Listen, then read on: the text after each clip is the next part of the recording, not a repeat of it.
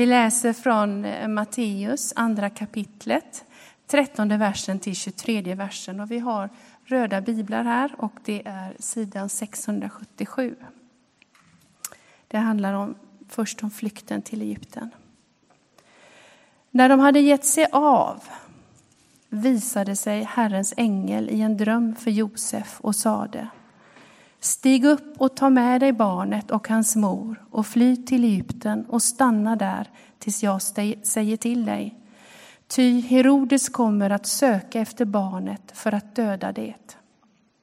Josef steg upp och tog om natten med sig barnet och hans mor och begav sig till Egypten och där stannade han tills Herodes hade dött för att det som Herren hade sagt genom profeten skulle uppfyllas. Från Egypten har jag kallat min son. När Herodes märkte att han hade blivit lurad av stjärntydarna blev han ursinnig och han lät döda alla gossar i Betlehem och dess omnejd som var två år eller därunder. Det var den tid han hade fått fram genom att fråga ut stjärntydarna. Då uppfylldes det som sagts genom profeten Jeremia. Rop hörs i Rama, gråt och högljudd klagan. Rakel begråter sina barn, hon låter inte trösta sig, ty de finns inte mer. När Herodes hade dött visade sig Herrens ängel i en dröm för Josef i Egypten och sade Stig upp och ta med dig barnet och hans mor och bege dig till Israels land. De som ville ta barnets liv är döda. Josef steg upp och tog med sig barnet och hans mor och flyttade tillbaka till Israels land. Men när han hörde att Arkelaus var kung i Judeen efter sin far Herodes vågade han inte återvända dit. I en dröm blev han tillsagd att dra sig undan till Galileen och där bosatte han sig i en stad som heter Nasaret för att det som sagts genom profeterna skulle uppfyllas. Han skall kallas Nazare. Så lyder det heliga evangeliet. Lovad vare du, Kristus. När ett litet barn kommer till världen, föds in i världen, ser dagens ljus, så uppfylls ju många föräldrar av den här förundran. Alltså. Vad är det som har hänt? Vad är detta fantastiska som har hänt oss? Ett barn. Vilket mirakel! Och det är ju euforiska känslor för många föräldrar. Det här med att få ett barn. Och vi vill barnet så mycket gott.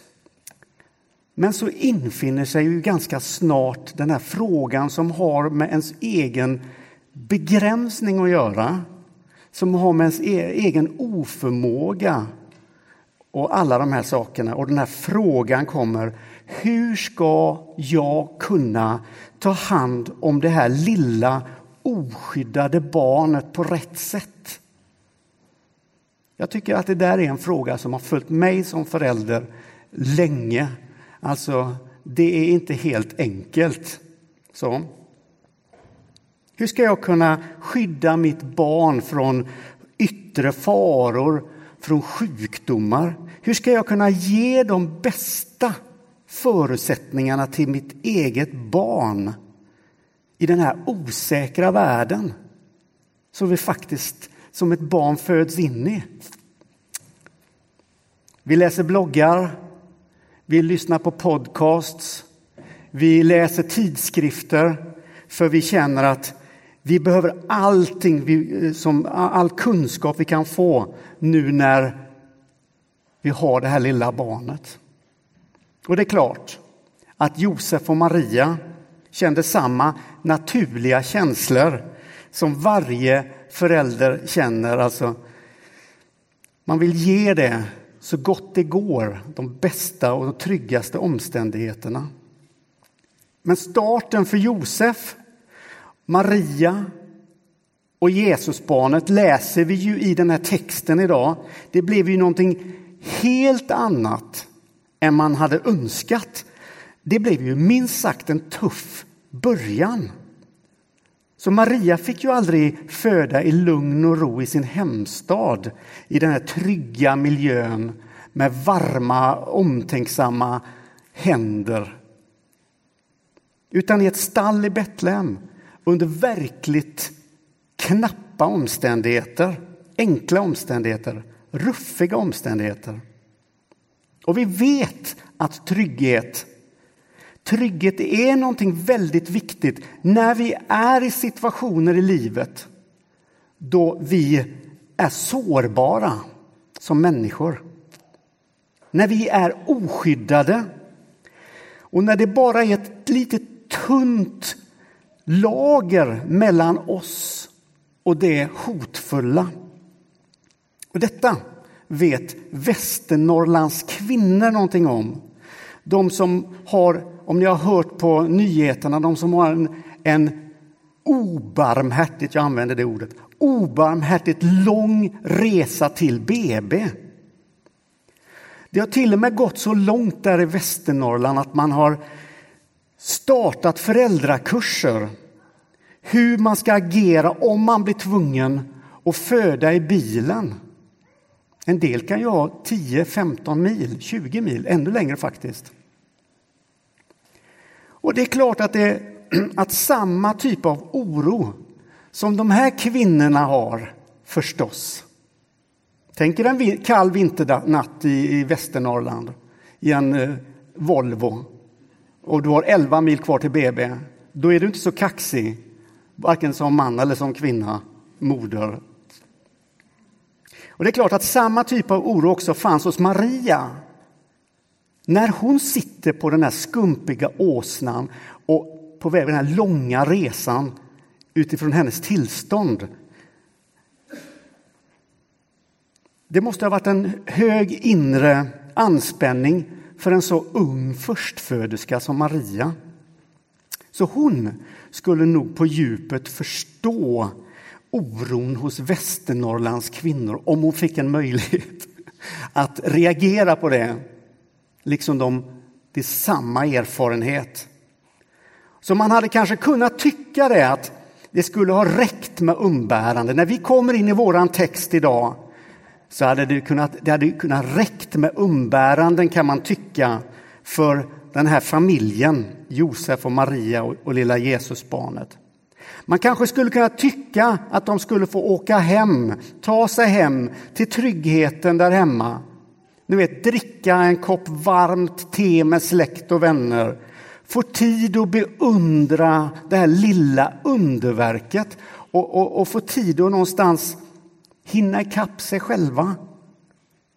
Nej, strapatserna och farorna slutade inte med i och med förlossningen i stallet. Det skulle komma att bli värre, svårare och förskräckligare. Och Herodes, som vi hörde i den här texten, alltså vad, vad, vad var det för en oberäknelig människa med ett oförutsägbart psyke? Hur, hur i hela världen var han funtad, kan man undra. Han ville inte ha någon som helst potentiell konkurrens om makten av någon kung som han inte hade sett, men som bara liksom som fanns där på ett diffust sätt för honom. Och så beslutar han sig för att döda alla gossebarn under två år. Mitt i den här förföljelsen av de här små barnen så är ju Jesus helt utlämnad åt sina föräldrar Jesus liksom vilar i deras händer, deras omsorger. Och jag tänker så här, att precis på samma sätt som Jesus vilar i Marias omsorger så kommer en hand underifrån dem och de vilar i sin tur i Guds hand. Det märker vi därför att det hela tiden Anden talar ju till Josef Hörde ni det? Varnade, instruerade, anden var aktiv i det här fallet. Så handen under handen som håller Jesus, om man säger så. Det var Gud själv. Ingenting lämnades åt slumpen.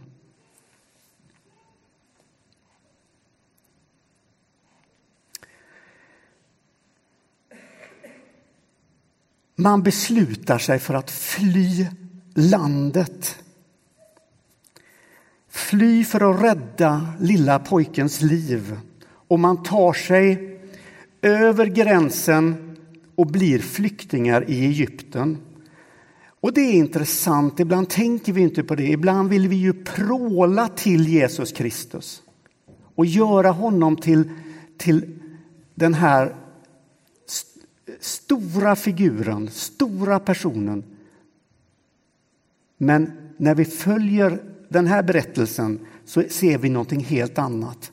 Vi ser en människa vars första anknytning i den här världen var som ett flyktingbarn. Han, vi vet inte hur länge de var i Egypten, kanske några år. Hans första anknytning var i en, i, i en flyktingstatus. I en, ett främmande land med en främmande kultur. Så Jesus vet i sig själv vad det innebär att vara på flykt. Att vara främlingen. Vi vet ingenting om hur de behandlades där. Men främling var han ju. Det bar han ju med sig förstås. Och precis som Josef och Maria och det lilla Jesusbarnet så ser vi ju idag många människor som är på flykt undan omänskliga förhållanden och ren livsfara. Ofta, så man har ofta med kort varsel insett att nu är det dags att ta ett beslut och fly. Och så gjorde ju Josef och Maria. När man korsade gränsen till Egypten så var man plötsligt i händerna på andra människors, människors välvilja eller ovilja. Det var ju den faktiska verkligheten. I, Sverige, I världen idag är 28 miljoner barn på flykt. Det är ju en alldeles hisnande siffra. 28 miljoner. Och några har kommit till Sverige med en dröm om att finna sig till rätta i ett nytt land och slippa vara rädd, slippa vara hotad. En del föräldrar har tagit med sig sina barn därför att de har, haft, de, de har velat sina barns allra bästa. Precis som Maria ville Jesusbarnets allra bästa. Jag tänker på det som Jesus säger längre fram under sitt liv.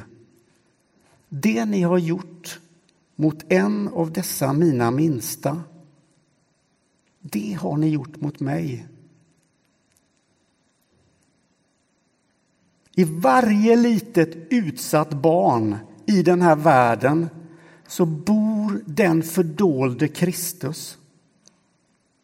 Stänger vi dörren för de allra minsta så stänger vi dörren i ansiktet på Jesus.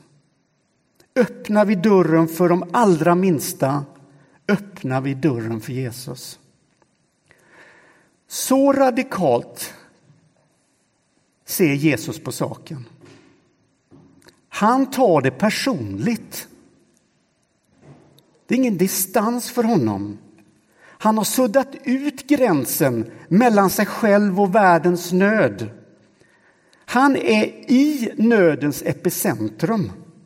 Nära såren, nära smärtan, nära det outhärdliga. Där står han som en fyrbok. I varje litet flyende barns liv, i varje människa som, som har det tungt, så står han som en fyrbok.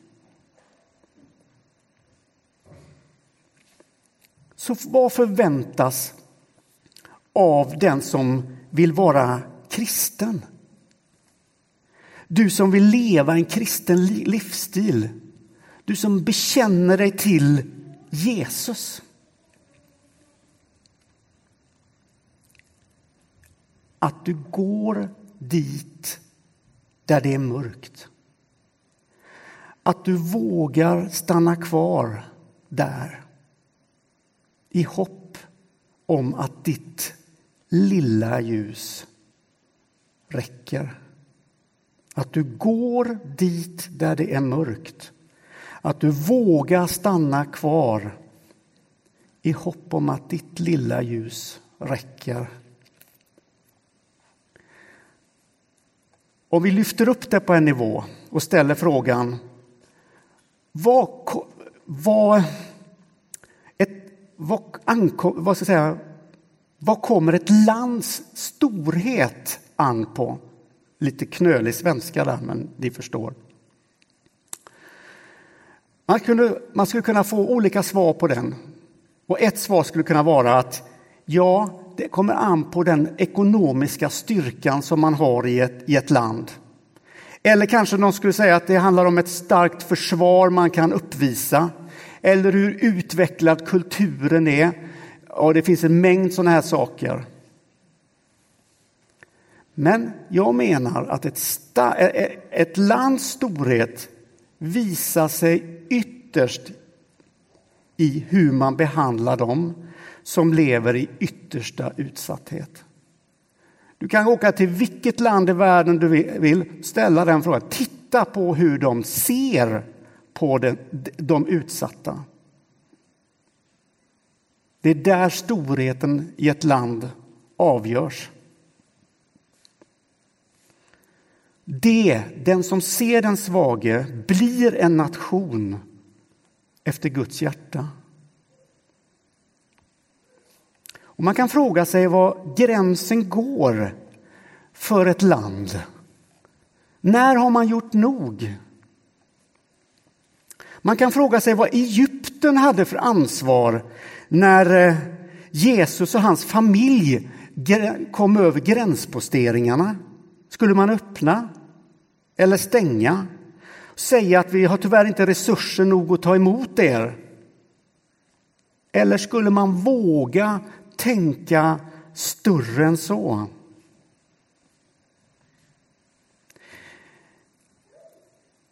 Någon, en person uttryckte det på det här viset. Eh, vad är det som kan hända med oss när vi lever i en miljö som är, så där, där det är mycket utsatthet, där vi ser mycket nöd och lidande och svårigheter? Han uttryckte sig så här. Det skrämmer mig. Jag håller på att bli van vid människors utsatthet. Och jag känner inte riktigt någon större empati längre. Jag har blivit lite avtrubbad. Vet du, sa han, jag tittar inte längre gatutiggarna i ögonen. Jag gjorde det i början. Ger jag någonting så ger jag ganska mekaniskt. Och så får jag dåligt samvete för att jag inte har dåligt samvete. Jag tror att den här personens berättelse är inte så långt ifrån mig, kanske inte dig heller. Vad gör vi av den här avtrubb, att vi blir avtrubbade?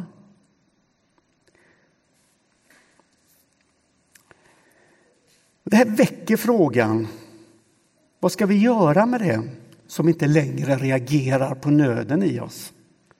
Vad gör vi med den delen av oss som egentligen bara vill vara i fred, som bara vill ha lugn och ro?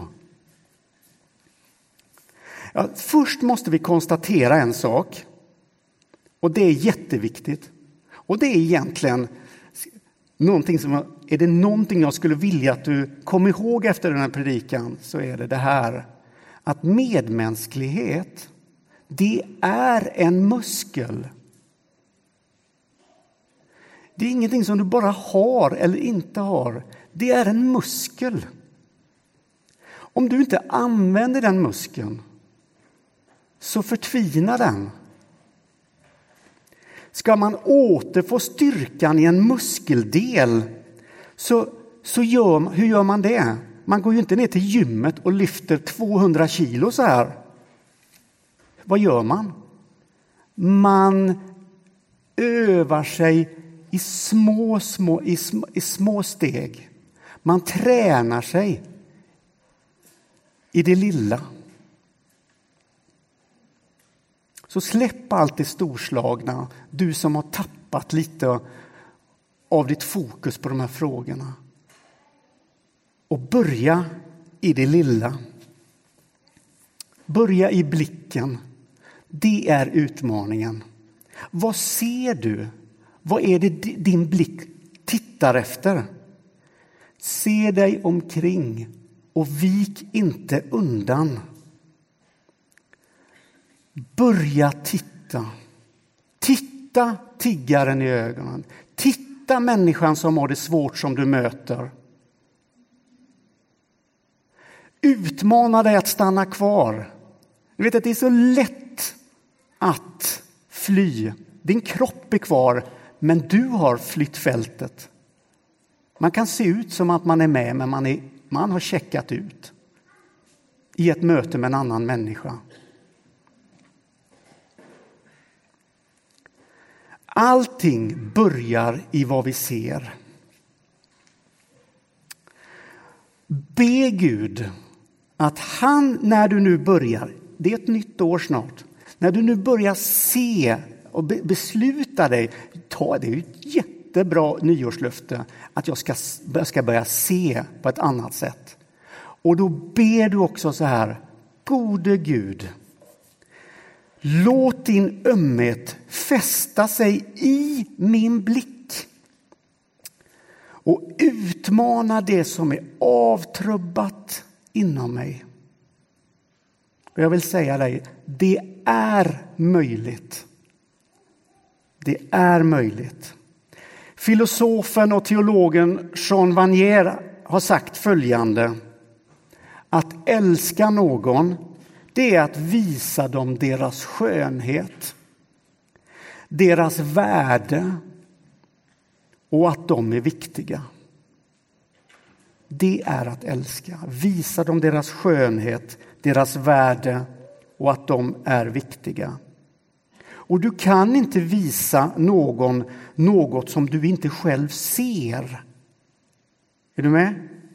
Du måste ju se det du visar en annan människa. Därför börjar all sann väckelse med blicken. All sann väckelse. Om det är din egen väckelse eller om det är en församlingsväckelse eller vad det, vad det än är, så börjar det med hur du ser. Det börjar i blicken. Tänk om 2018, ett nytt år som Monica berättar om här, som vi går in i. Tänk om det blev året då du började se på människor på ett nytt sätt. Då du gick ifrån schablon till människa. Där du i den andra människans svårigheter plötsligt ser Kristi ansikte. Och när du möter människor som har flytt för sina liv, då börjar du så här. Här står jag. Här står du Jesus. Framför mig i formen av en syrisk flyktingfamilj. Här står du framför mig Jesus i formen av en afghansk ensamkommande pojke eller en svensk tonåring. Eller här står du i form av en människa som lider svårt i sin sjukdom. Det ni har gjort mot en av dessa mina minsta, det har ni gjort mot mig. Tänk om 2018 blev året då du omöjligt kunde gå förbi. Vilken väckelse i ditt liv! Och i mitt liv, förstås. Vi är alla människor. Vi delar samma villkor allesammans. Tänk om du skulle göra slag i saken under nya året och, och göra någonting litet. Tänk om du skulle tänka att ja, jag ska bli volontär på second hand till exempel. Eller i något av Sarons sociala projekt. Och då pratar vi om att prova att göra någonting annorlunda. Vi vänjer, när vi gör saker som är annorlunda, då vänjer vi oss också vid nya saker. Det händer någonting med oss när vi gör någonting annorlunda som inte vi har gjort kanske. Och du behöver inte signa upp dig för livstid. Det är inte så att du skriver på ett papper. Du kan prova. Prova kanske ett bättre sätt 2018 och gör någonting som du kanske inte har gjort tidigare eller som du skulle vilja gå in i. Eller bjud hem någon till ditt hem som kanske inte hör till ditt normala umgänge. Bryt ditt mönster. Träna din muskel. Eller när du ser tonåringen som förlorat lusten att leva. Tänk om det då kunde väckas i dig ett andligt drivet föräldraskap som inte bara handlar om dina barn utan som är ett större ansvarstagande. Därför att du vet att den fördolde Jesus bor i sorgen hos den som är ung och känner meningslöshet. Vad annars skulle han vara? Vad annars skulle du vara? Att älska någon är att visa dem deras skönhet, deras värde och att de är viktiga. Jag vill önska er ett riktigt gott, medmänskligt 2018. Amen.